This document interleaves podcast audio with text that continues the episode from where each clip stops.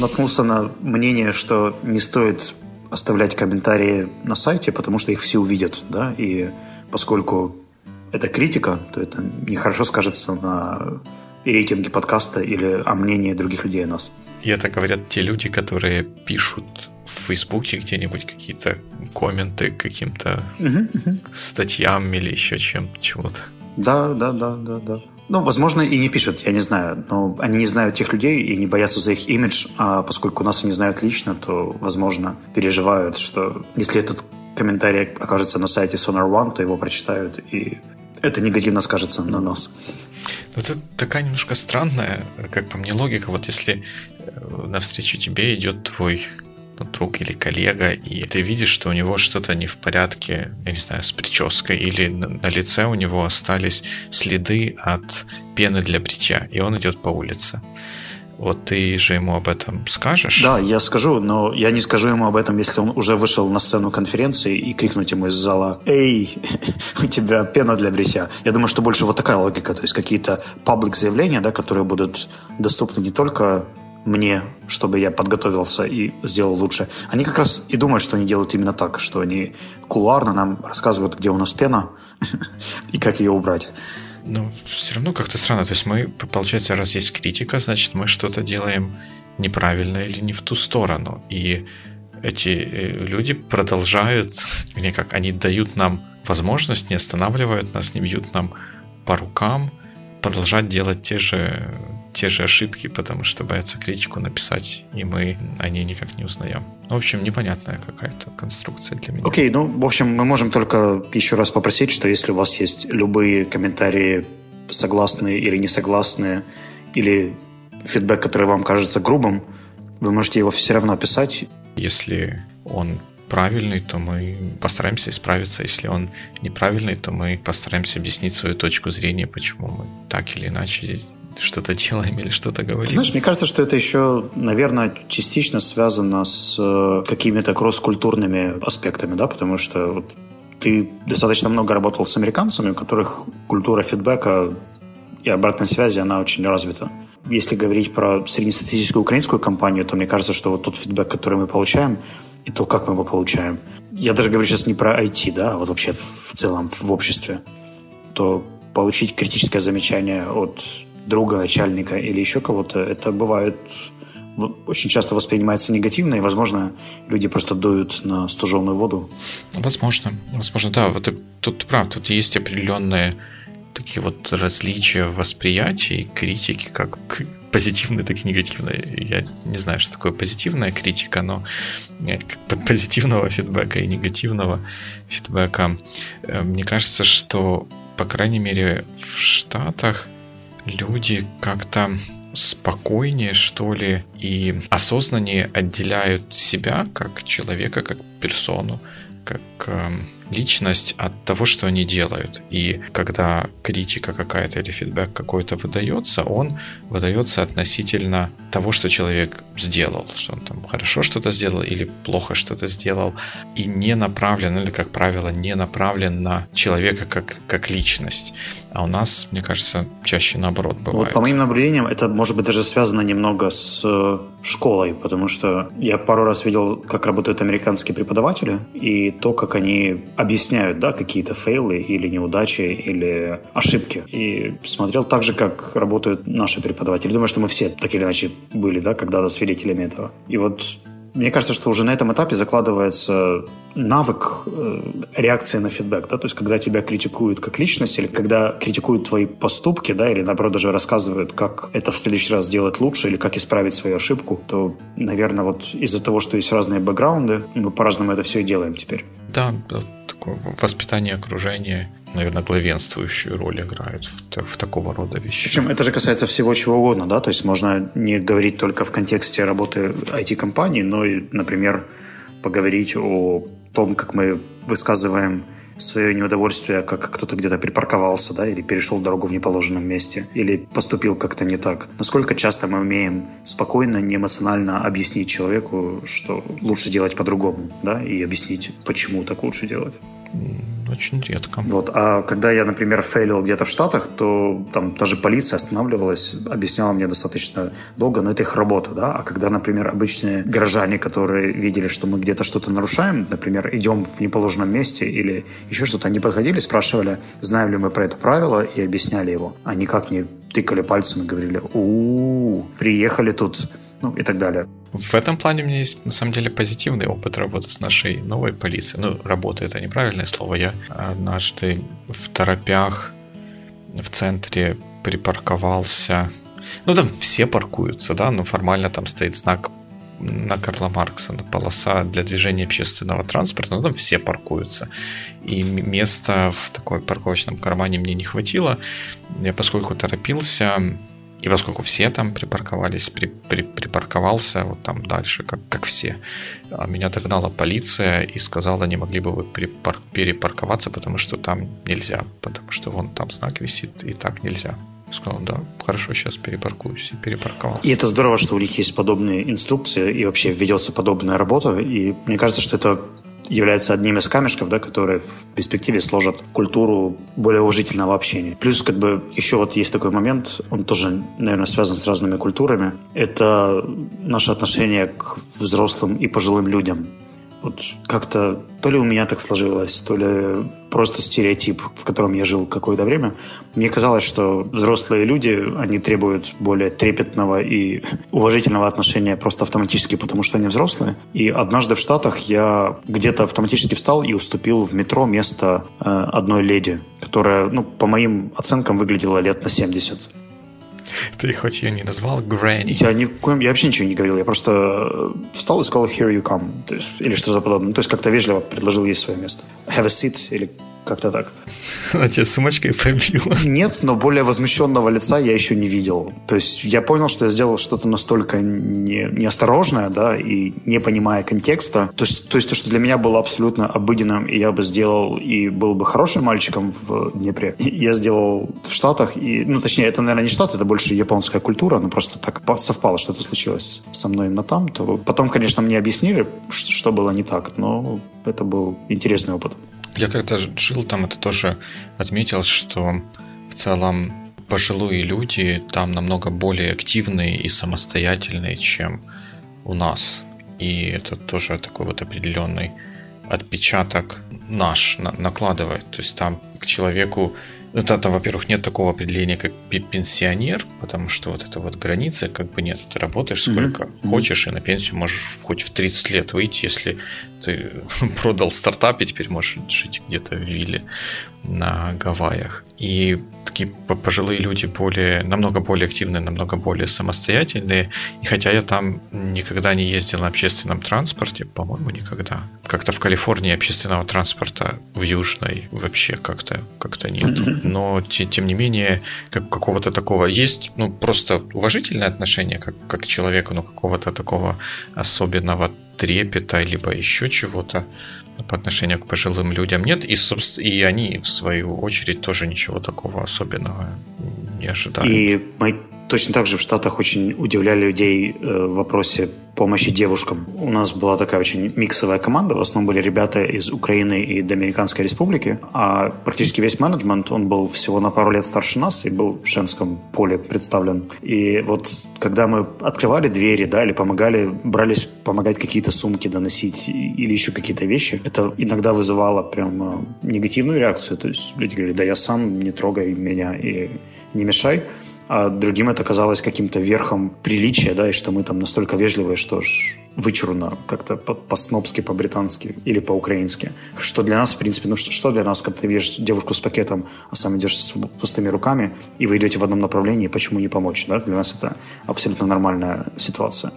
Ну, я не знаю, как насчет девушек с пакетами, но вот та ситуация, с которой я как-то сталкивался, это оплата чего-то в ресторанах, когда, например, собирается компания, то у нас как-то там есть такое вот отношение, или как-то принято девушкам определенную, ну, не скидку делать, но как-то не заставлять их, да, платить, или там какой-то сделать first move, чтобы им не приходилось платить, то там как-то этого нету. Все, кто кушал, платят одинаково, без всяких таких вот лишних закидонов. Ну, мне кажется, что здесь вообще ценностные установки вступают в дело, потому что мы несколько раз готовили коммерческие предложения, и я пока еще только начинал работать в этой сфере, то есть я помогал украинским компаниям готовить какие-то офферы в Штаты и в Европу.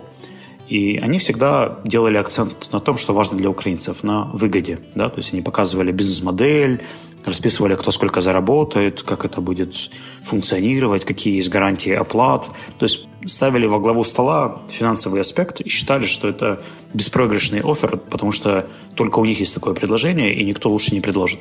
А очень часто получали отказы, и у них всегда не сходилось, им казалось, что их кто-то где-то обманул, что они нашли что-то дешевле или сваливали все на китайцев, или еще какая-то была другая штука. Ну, в общем, кто-то, видимо, явно их переиграл. Когда я немного пообщался с представителями компаний оттуда, то есть я сделал небольшой ресерч, они говорили, что, в принципе, для них финансовые условия, безусловно, важны, но не всегда являются первоочередными. И часто, например, их не устраивали какие-то подходы в экологичности или имидж компании, с которой они работают. Они смотрели там какие-то отзывы, да, или смотрели через Glassdoor, если ты знаешь такой ресурс. И видели какой-то негативный фидбэк, и они не хотели связываться там не потому, что это неприбыльно, а потому что это в какой-то дальней перспективе может там сыграть злую шутку с ними с точки зрения пиара, или, может быть, они на самом деле эко-френдли какая-то компания, да, и они стараются, чтобы все их партнеры тоже работали вот в этой среде и в таком ключе. То есть, в принципе, вот те values, которые они транслируют, они бы хотели, чтобы их партнеры тоже как-то подхватывали или сопереживали. Знаешь, мне кажется, что вот этот пример твой — это отличная иллюстрация того, с чего начинается или чем часто заканчивается обсуждение всяких вот таких вот cross-cultural особенностей со мной. Один из тезисов какое-то время назад еще, когда я в SoftServe работал, был как-то на подъеме была вот эта вот cross-cultural тема, когда люди стали более активно по работе ездить в разные другие страны, чтобы вести бизнес. И как-то было модно ходить и слушать тренинги и тому подобные мероприятия, связанные с этими cross-cultural differences. Там рассказывалось про восприятие времени, про всякие вот такие вот штуки в разных культурах.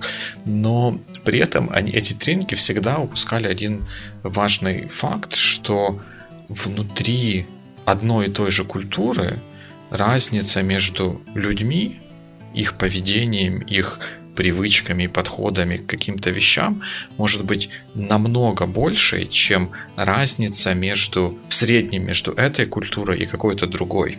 И то, что ты сейчас рассказал, это отличное проявление вот этой вот штуки. Это не особенность украинцев, мне кажется, или там украинской какой-то нашей культуры выпячивать финансовые параметры того, что мы предлагаем. А это особенность того бизнеса, в котором мы работаем. Особенность аутсорсинга в том, ключевая его продающая история в том, что стоит дешевле, чем не аутсорсинг. Если бы это было не так, то такого огромного объема аутсорсинговой разработки у нас просто не было бы. И из-за того, что мы привыкли жить вот в такой вот среде, когда к нам идут, потому что мы дешевле, а это значит, что это один, если не самый важный, то один из важных факторов, таких вот объективных, то так и получается, что наши пропоузалы, они основаны или строятся вокруг того, чтобы показать, насколько это выгодно по сравнению с чем-то другим. Ведь часто... вот позволь, я здесь тоже не до конца соглашусь, потому что если бы речь шла только о финансовой выгоде, то, наверное, пропоузалы из Индии и Китая тоже имели бы огромный вес, да, намного больше, чем то, что делают украинцы. Я согласен в вопросе стереотипов, да, что мы, естественно, не можем всю культуру приводить к какой-то одной точке. Поэтому я и разбирал конкретные кейсы вот тех офферов, с которыми работал я. Это явно никак не транслируется на весь украинский бизнес или весь подход. Это там те 5-7 кейсов, которые у меня были негативные, когда оффер не принимали. И они, между прочим, были из очень разных индустрий. Это был oil and gas, и IT, и еще ряд других. Ты сразу столько вопросов затронул, сейчас я попробую на все это ответить. По поводу тренингов. Я думаю, что их задача просто показывать другую точку зрения, и тут уже вопрос к тренеру, насколько он, может достать человека из стереотипного образа мышления и помочь ему смотреть на ситуацию по-другому, да, и вообще принять, что, возможно, другая точка зрения. И, б, насколько этот тренинг не подменяет просто одни стереотипы другими, и вместо того, чтобы сказать, что «та, они такие», мы говорим «та, они другие». Но не меняется вот это слово «они». Я думаю, что мы еще в будущих подкастах обязательно поговорим о том, как аутсорсинг менялся за последние 5-6 лет. А все-таки к вопросу каких-то кросс-культурных штук именно в аспекте компании. Для тебя они стали нормой в тот момент, когда для тебя это стало живым опытом. А вот давай представим человека, который никогда не работал с заказчиками, для него, в принципе, все общение проходило через ПМов, и в какой-то момент он оказывается там, в роли тимлида, да, или ПМа, которому приходится напрямую контактировать с заказчиком, и все, что у него есть о понимании бэкграунда и точки зрения человека, который находится со стороны скайпа, это просто пучок стереотипов, который навязан американскими фильмами, мнением бывшего ПМа и, может быть, каким-то воспитанием. И все, вот как ему поступать, если не через изучение кросс-культурных аспектов? К этому человеку у меня вопросов не возникает, мы о нем сейчас поговорим. У меня возникают вопросы к его руководителю. Кто его ставит на такую позицию, где успех работы компании определяется теми стереотипами, которые вот этот вот новичок почерпнул из американских фильмов. Он до того, как получить микрофон и возможность общаться с клиентом, он должен побыть какое-то время заместителем ПМа, который уже знает вот эти вот особенности, какие-то культурные приемы и способы общения с клиентами на другой стороне. Он должен пожить в этой среде, он должен понаблюдать, как работает его старший коллега, он должен что-то сам сделать под его руководством. И тогда, когда он попадает на новый проект, он готов работать. А то, что он прослушает тренинги про то, что, я не знаю, про что там, что на этих тренингах вы сейчас рассказывали, мне что-то какие-то азиатские истории всплывают в голове. Но если он их прослушает, это не поменяет того, что он сможет сделать на практике. Окей, то есть это ничего не поменяет, это явно не влияет на скиллы, но неужели для него это не будет более информативно, чем отсутствие информации? Более того, работая напрямую с ПМом, он, в принципе, готов получить только его опыт, да? То есть если ПМ, например, работает с Индией, то, работая с ПМом, он получит какой-то сет кросс-культурных индийских моментов по поводу их отказов или неумения отказывать и каких-то других штук, и все. А потом он переходит на проект в другую компанию, например, да, уже в роли тимлида, потому что амбиция так довела. Его протестили на коммуникативные навыки, у него хороший английский, и, в принципе, говорят, ну, давай, вперед, рули. И вот он приходит на Planet Stage или, например, на Daily Meeting и понимает, что он работает с канадцем, и про Канаду он знает только ее географическое положение, но никак не манеру вести бизнес, ожидания и так далее. Естественно, это все субъективно, да, и он научится в процессе. Вопрос только в том, сколько ошибок он может допустить и кто будет их корректировать, если рядом нет ПМа, у которого есть такая экспертиза, или это новый заказчик в компании, когда компания не работала еще с этим. Или просто, скажем, ПМ ушел, да, или перешел на другой проект, и у него не было времени и возможности вводить в курс дела нового тимлида. Но у этого же ПМа есть начальник, который переводил одного ПМа на другой проект, и этого человека ставил на этот проект. Он должен, значит, как-то эту ситуацию разрулить, он, значит, должен с этим новичком ходить и на митингах, и поначалу его направлять, и водить его рукой, когда пишутся письма, следить за тем, чтобы он фоллоуап вовремя делал, приходил на митинги вовремя, писал адженда к этим митингам, посылал минутс и тому подобные вещи. Мне кажется, странная ситуация, когда мы ставим человека на какую-то позицию и говорим, что он должен быть готов. Он должен для компании какой-то обеспечить результат. И если он там зафейлит, этот клиент уйдет, то ему все равно, он чуть-чуть подкорректирует свое резюме и пойдет на какое-то другое место работы, но компания это потеряет. И удивительно то, что она не хочет приложить усилий к тому, чтобы обеспечить успешную работу этого человека на новой позиции. Ты знаешь, возможно, и хочет, но не все умеют. И вот давай посмотрим даже на пример SoftServe. Да? У тебя там есть живой опыт. Насколько общению с заказчиками, особенно на ранних стадиях, когда, например, больше людей вовлекалось в процесс общения напрямую, да, технических специалистов, будь то разработчики или тех лиды, насколько жестко и внимательно контролировался их способ коммуникации? Так, хороший вопрос. Я не знаю, насколько я могу всякие такие вот истории рассказывать, потому что там что-то, наверное, покрывается NDA, который я когда-то подписывал. Но общая идея такая, что на новые проекты для новых клиентов попадают проверенные люди, особенно там, где речь идет об общении с клиентом. У нас была в SoftServe даже специальная отдельная команда, которая занималась запуском новых проектов. Я какое-то время был частью этой команды. Вот мы приходили к этому клиенту, там были очень разные люди с разным опытом, с разными зонами ответственности, которые имеют уже опыт работы с разными клиентами, и мы совместно, каждый в своей области, вот моя часть была бизнес-анализ, вырабатывали подходы по тому, как взаимодействовать с этим клиентом. И потом, когда уже проект передавался в производственный юнит, в производственный отдел, они получали уже готовые какие-то рекомендации про то, как организовывать процесс, как общаться с клиентами. Одна из моих задач была определить ключевые заинтересованные стороны на стороне клиента и то, как они влияют на проекты, какие рычаги у них есть для того, чтобы в конце сказать, проект был успешным или неуспешным. И это вот потом передавалось PM и теклиду, и тем людям, которые общались с этим клиентом. И по мере того, как проект запускался, мы как бы сначала делали такой overseeing того, что происходило, а потом уходили с проекта. А сколько мог длиться такой overseeing? Речь, например, про неделю, полгода, год?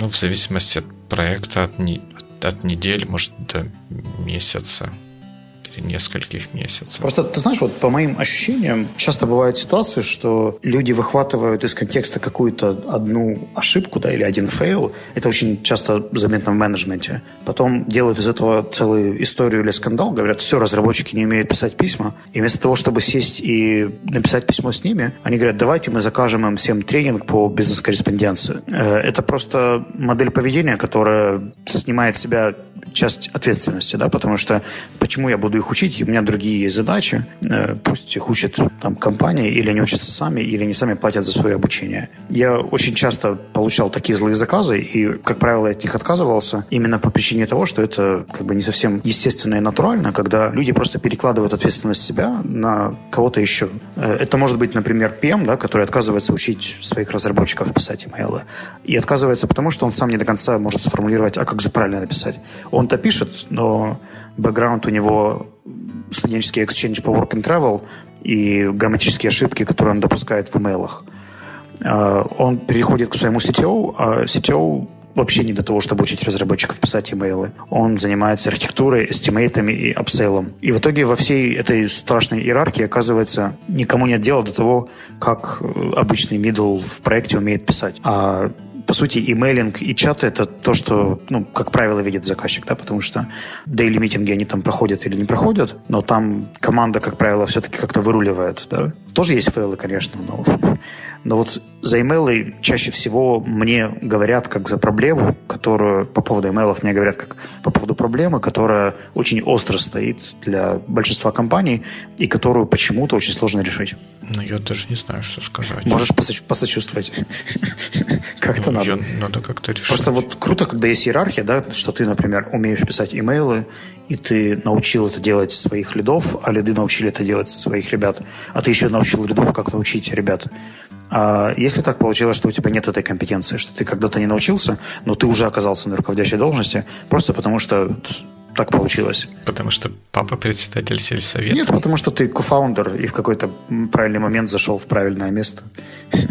Правильно, но ты должен же быть smart enough, чтобы понимать, что у тебя вот этого нет, а это нужно для успешной работы. И ты как-то либо сам находишь, как эти знания восполнить, либо находишь того, кто может помочь это восполнить. Но как бы это странно звучит, что если я чего-то не умею делать, и моим подчиненным нужно это для того, чтобы успешно выполнять свои обязанности, то я отморожусь и скажу, что они сами там должны как-то с этим воевать. Моя задача будет как-то организовать так, чтобы они получили необходимые им навыки, потому что их успех – это мой успех. Ты сейчас говоришь больше из, как говорят, from your shoes, да? То есть смотришь с своей точки зрения уже человека, который что-то умеет. А давай представим, что это новый руководитель, да, которому признать свою некомпетентность на этом этапе еще может быть страшно, может быть стыдно. И он ее прикрывает вот такими эмоциональными реакциями. Это очень похоже на ситуацию, когда если ты очутился совершенно голым в общественном месте, то даже если ты прикроешь свою некомпетентность, от этого не поменяется то, что ты голый. И точно так же вот эти неопытные люди, все будут видеть, что они неопытные. И это прикрыть невозможно. Если про имейлы, которые они пишут клиентам, кто-то где-то видит, что они какие-то плохие, то все об этом будут знать. И это никакими эмоциональными реакциями не прикроешь. И тут задача этого менеджера сделать так, чтобы он вырос, и потому что иначе получается, что он не соответствует занимаемой позиции. Ну, вот смотри, мы, в принципе, по этому поводу подготовили даже открытый воркшоп с Алексеем Коваленко. Будем его делать через пару недель по поводу именно имейлинга. Но я предлагаю эту тему пока отставить, да, потому что мы можем уйти от как бы причины, да, от которой мы начали говорить, о том, что это не просто навык, а это иногда понимание человека с другой стороны. Вот, например, то, что очень многие в украинских компаниях, опять-таки ты сейчас скажешь, что я, наверное, стереотипно мыслю, но я не говорю, что все украинские компании, говорю, что это частая ситуация. Могут прочитать месседж в чате и никак не отреагировать. То есть заказчик может что-то написать и не получать ответа 4 часа, да, при том, что все сидят за компьютерами и, по идее, работают над его проектом. Но никто не пишет там «окей», там, или «спасибо, увидел», или «ответим позже». То есть все считают, что «ну, я же отвечу потом», да. Естественно, потом заканчивается рабочий день, назначается какая-то срочная встреча, митинг, все идут на митинг, а потом все срочно убегают домой, потому что спортзал, жена, собака и квеструмы. И человек ждет там в своем часовом поясе еще сутки, да, чтобы на его месседж кто-то ответил, может быть, сидеет в этот момент или портит отношения с женой. Это же тоже вопрос этики делового общения и ожиданий. И ты знаешь, многие почему-то считают по умолчанию, что все должны это знать и уметь. Очень часто, например, полагаются, ну, у вас же на проекте есть умелый PM, он умеет общаться. Он-то умеет общаться, но насколько он отслеживает эту коммуникацию и учит общаться других заказчиков, именно учит, да, а не критикует или отправляет их на учебу, или уж тем более там просматривает всех чаты. Подожди, но если мы знаем, что у нас есть такая проблема, то мы можем ввести вот это вот наше любимое полиси и сказать, вот как Макс рассказывал на IT-викенде, что последнее слово должно быть за нами. Последний имейл, последний месседж в чате. Все. Если мы знаем, что это проблема, и я проект-менеджер, то я всем своим людям буду долбить, что ваш имейл должен быть последний, если вы ведете такую коммуникацию. У меня же будут какие-то взаимодействия с людьми на другой стороне. И я у них в ходе вот этих взаимодействий спрошу, а как происходит ваше общение вот там с Васей, с Петей, с Колей, с Наташей, с Мариной? Нет ли каких-то проблем? Там все ли хорошо? И они тут скажут, что Марина вообще не отвечает. Мы ей пишем, она вроде говорит в онлайне, а потом она отвечает на следующий день. Ты пойдешь к Марине и расскажешь ей, что надо отвечать быстрее. И будешь потом Марину как-то контролировать. И проблема так или иначе решится. Окей. Это в случае, если Марина поймет, да, почему ей нужно над этим работать. Здесь два момента. Марине, вообще говоря, не обязательно понимать, зачем это нужно. Ей нужно сказать, что ей нужно отвечать ровно в тот же день, если в чате, ровно в тот же день, когда это сообщение было написано. Она отвечает fine. Она понимает, зачем это нужно, fine. Она понимает, зачем это нужно, но не отвечает, это плохо. Она не понимает, зачем это нужно, и не отвечает, это тоже плохо. Марина не справляется, значит, плохо, и мы решаем дальше, что делать в этой ситуации. Хорошо, а потом Марина берет, и ей же только сказали отвечать, да, поэтому она берет и отвечает как-то топорно из серии «send me the report», да, или там «check Dropbox», какими-то короткими обрывистыми фразами, которые явно выбиваются за рамки вежливости. И, в принципе, ни одна из знакомых мне бизнес-этик не представляет вот таких приказов, да, которые можно давать людям. Но поскольку там либо уровень английского такой, либо спешка, либо еще что-то, то в этом чате появляются какие-то короткие месседжи. Ну, как мне же сказали, реагировать. У меня нет времени писать долгое письмо. Я коротко ему напишу, типа, чек скайп, и все. Ну, да, Ситрелла. Она же в скайпе не напишет чек скайп. Но она так напишет, но... Но она так напишет, потом мы это увидим, мы ее отстраним от коммуникации с клиентом. Через пару месяцев она придет за повышением зарплаты, и мы скажем: Марина, дела не будет, потому что ты не умеешь общаться с клиентом. Тебе надо научиться хорошо общаться с клиентами. И вот что там должно быть? И давай тогда к этому разговору вернемся через 3 месяца. Вот так и происходит, но ее же никто не учит после этого. Все доходят как раз до разговора, что тебе нужно научиться общаться. Но никто Марине не рассказывает, а как ей научиться общаться. То есть ходить с ПМом на все митинги, да, или просить, чтобы он вычитывал ее письма, или наоборот, вычитывать письма ПМа? Ну, поначалу, да. Ну, подожди, Марине это нужно? Марине нужна прибавка к зарплате или не нужна? Да, конечно. Она мотивирована, она хочет учиться, но у нее нет понимания системы, да, то есть она говорит, общаться с заказчиком, ага. А что это значит? То есть из чего это состоит, да? Это английский подтянуть или это что? Нет, подожди, если перед этим мы уже увидели, что она не отвечала, а потом начала отвечать односложно, мы рассказали, что надо отвечать вовремя, что вот такими односложными рубленными фразами отвечать нужно строить полные английские предложения и такими предложениями писать. Вот так плохо, вот так хорошо, вот так плохо, вот так хорошо. И чтобы она писала, чтобы было так, как хорошо. Смотри, твоя система мне... честно, очень нравится и импонирует, о которой ты сейчас рассказываешь. Потому что она правильная. Нет, потому что она твоя. Она, к сожалению, построена на одном таком предположении, да, что у тебя есть PM и тимлид, которые это все умеют и которые могут этому научить. А когда они это не отсекают и не видят сами, а часто такое бывает, или вот ты получается, решаешь какие-то тактические штуки, а может быть, если бы мы хотели эту Марину там, через полгода перевести в активное общение с заказчиком, то ей имело бы смысл не окунать в головой в каждую ошибку, которую она совершает, а дать ей систему общения с заказчиком, которую, там, не знаю, кто бы мог делать, коуч, тренер, ПМ и так далее, кто угодно, ментор, но человек, у которого есть системное понимание того, что такое эффективное общение с заказчиком в той конкретной культуре или в той конкретной бизнес-среде, там, с которой вы работаете обычно. И вот такую системную менторскую работу, которая будет не просто реакция на ошибки, да, то есть увидели фейл, среагировали, увидели фейл, среагировали, а немного превентивно, то есть работа на опережение, чтобы она не сделала этих фейлов заранее. Вот этого практически никто не делает. И в твоей системе это круто, но это работает уже на... такую, знаешь, на полировку, то есть когда мы дали человеку какую-то систему, и он учится ее применять, да, и вот тогда мы там подсказываем какие-то моменты, где человек фейлит. А когда у человека нет такой системы, то он это воспринимает как критику его, да, там, то, что он ошибается, не умеет общаться, и он не понимает общей картинки, то есть когда нет целостного понимания и системного мышления. Ну, с одной стороны, да, но мне кажется, что вот как раз вот эта вот история с имейлами и с коммуникацией с клиентами, это что-то, что должно вариться и происходить изнутри компании. Я не очень верю, что может прийти какой-то внешний тренер, ментор, коуч на голубом вертолете и рассказать нам, как общаться с нашими заказчиками. Смотри, а может быть так, что ты, например, как CTO в своей компании, берешь на себя этот процесс, собираешь PM-ов, лидов или других ответственных за общение людей, и вы совместно проговариваете или разрабатываете систему общения с заказчиком, которую вы бы хотели далее внедрять всем остальным. Но пока нет вот этой картинки и понимания, что это за система, и как она учитывает какие-то кросс-культурные аспекты, и как она учитывает там, целый ряд нюансов, которые, может быть, знаешь...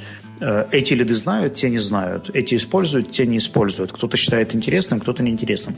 Пока есть разные мнения, а они есть всегда. Пока нет общих требований, requirements или policy по этому поводу, то будут происходить перемены, потому что человек будет переходить, например, из department в department или из проекта в проект, и у другого PM будет другие требования. например, человек должен не просто ответить, да, там, в тот же час, когда увидел сообщение, но еще и максимально проконсультировать, задать уточняющий вопрос. Но люди же не будут этого всего знать, да, то есть они должны видеть какую-то общую систему, которая работает в рамках компании в контексте общения с заказчиком. Давай посмотрим другой пример. Уже не имейлингов, а чатов, а, например, ведения переговоров.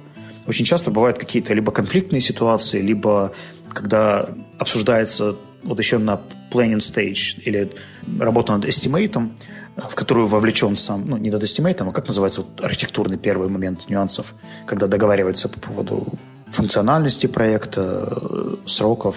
Техническая спецификация. Ну, наверное. И вот туда тоже, как правило, привлекают, да, технического специалиста, который иногда напрямую общается с заказчиком не через PM. Пытается объяснить, да, почему это лучше сделать такой технологией, или почему это там сложно, дорого, или наоборот, стоит, не стоит этого делать. Ведь переговоры тоже каждый ведет по-своему, да. Если PM обладает одним стилем ведения переговоров, который для него эффективен, не факт, что этот стиль переговоров подойдет там этому человеку, который сейчас из технической команды. И он не может у него перенять этот стиль просто потому, что PM экстраверт, да, и очень активный, а этот интроверт, и он не может проявлять такой напористый инициативный подход. Получается, должны быть альтернативы. И если этих альтернатив компания предложить не может, потому что все завязано только на этом PM, а у него есть то, что он умеет, и нет ничего другого, то как выходить из такой ситуации? Тут местами смешиваешь кислое с длинным. Вот если вернуться еще к e-mail'ам и чатам, когда человек переходит из одного проекта в другой, в каждом проекте с каждым заказчиком могут быть свои особенности коммуникации. Кто-то...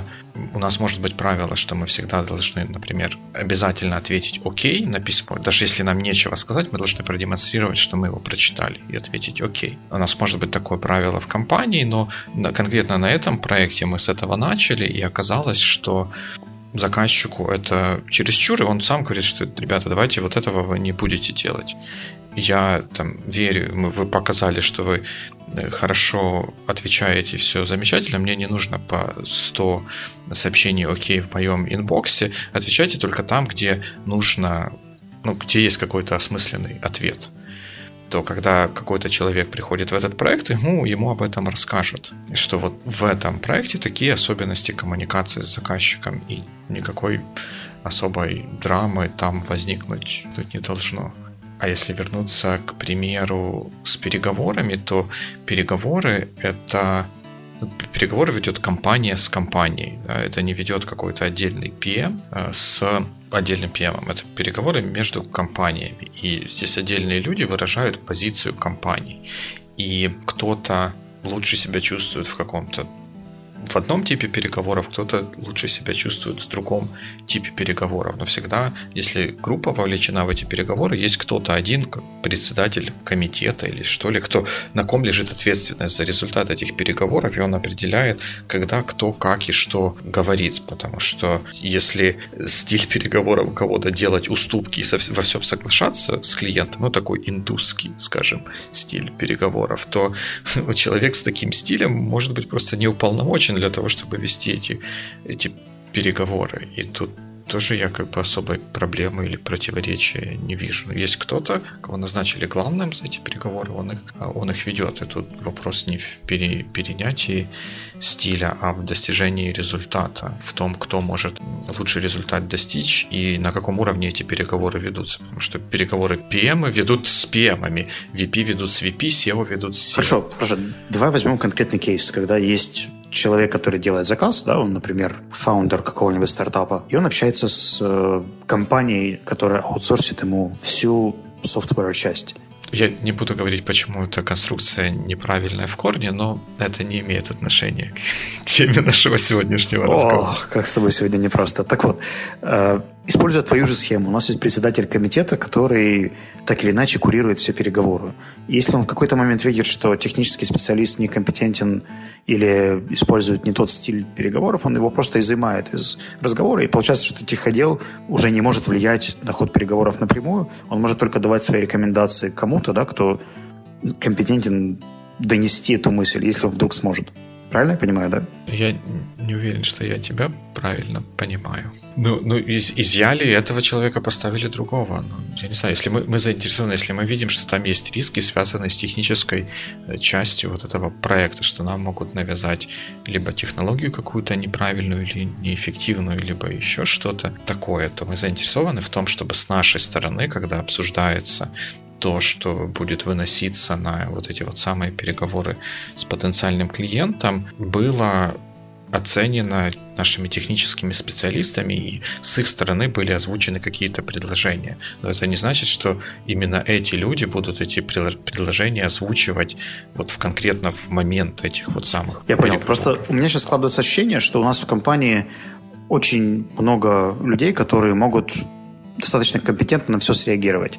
Я, к сожалению, вижу очень часто в компаниях ситуации, когда люди системно не умеют это делать, да, и человек, который даже ответственен, он ответственен просто по иерархии, а не потому, что он, правда, это умеет делать лучше. Потому что никто в компании этого не умеет делать, там, кроме SEO, да, который отошел от этого процесса и вышел из него совсем, а не передал его, как следовало передать. И в итоге вот процесс там, переговоров, да, или общения с клиентом остался бессистемным, и самое важное, что, вот, например, ты даже изъял технического специалиста из переговоров, его потом никто не может обучить или рассказать, как ему в перспективе все-таки вести их правильно, да, и как им поменять свой стиль общения. Твоя модель базируется на том, что есть человек, который это отследит, узнает, увидит, потом там посоветует. Очень много компетентностей, которые, к сожалению, в реальном мире далеко не у всех присутствуют. Должны бы, было бы хорошо, если бы присутствовали, но и присутствуют. Я понимаю твою мысль, что если нет кого-то, кто это знает, то получается, что сложно или невозможно как-то развиваться в этом направлении, но я тебе могу привести другой пример. Вот до того, как мы начали записывать эти подкасты, я, например, никогда подкасты не записывал. И, к сожалению, нет такого человека, который мог бы нам просто взять и советовать. Но, тем не менее, мне кажется, что мы как-то куда-то движемся и как-то эволюционируем и развиваемся просто за счет того, что мы, глядя назад, проводим вот эти вот самые пресловутые ретроспективы, оцениваем, что было хорошо, что было не очень хорошо, и те моменты, которые нам кажутся неэффективными, мы находим или стараемся найти какие-то решения для того, чтобы их улучшить. То есть мы определяем, что мы в чем-то некомпетентны, каких-то знаний и умений у нас нет, и мы стараемся их тем или иным способом заполнить, и тем самым учимся. Мне кажется, что та же самая ситуация может работать и в переговорах, и вот в таком вот корпоративном формате. Даже если у нас нет человека с непосредственным опытом, но собрав какое-то количество умных людей в одной комнате, идентифицировав проблему и дав время на то, чтобы придумать, как с этой проблемой справиться, можно достичь улучшения. Ты знаешь, хотелось бы тебе ответить цитатой Толстого, но не могу. Это цитата про то, что все неуспешные компании неуспешны по-своему, а все успешные одинаковые. Да, именно так. Но на самом деле эту твою метафору с подкастами тоже можно развивать, да, и вот то, что мы учились своими какими-то шишками, да, и набивали их по-своему, совершенно не означает, что это самый лучший путь, да, и мы не могли этому научиться, например, поработав где-нибудь над подкастом в другой платформе, чтобы нам дали их инструментарий, да, и показали, как они их записывают. Но тут вопрос даже не в том. У нас есть путь, да, и он для нас правильный, потому что он наш. Да. Я могу только пожелать тем, кто уделяет внимание, да, общению с заказчиками и тому, как происходит момент коммуникации и каких-то кросс-культурных отличий, успехов, и сказать, что вы на правильном пути, в любом случае, если вы знаете эти слова. Если вы не знаете этих слов, то... Я думаю, что стоит немедленно найти того, кто знает. Это можно сделать на какой-нибудь конференции, ну, либо написать нам на Sonar One, и мы дадим вам ссылку кого-нибудь, кто знает. Похоже, ты хочешь подвести к завершению наш такой достаточно... Просто шел второй час. Длинный разговор. Последняя мысль — это то, что, ну, как бы ты отчасти прав, когда говоришь про подкасты, что если бы мы где-то чего-то поделали, посмотрели, как работают профессионалы, у нас бы что-то получилось лучше и быстрее. Но, с другой стороны, если у нас нет такой возможности, то это недостаточное оправдание для того, чтобы не совершенствоваться как-то самим. И тогда, наверное, на этой оптимистичной ноте пожелаем всем самосовершенствоваться. И прийти к совершенству. А нам встретиться в следующий раз в эфире. Да, да, до скорой встречи, пока. Да, до новых встреч в эфире, пока-пока.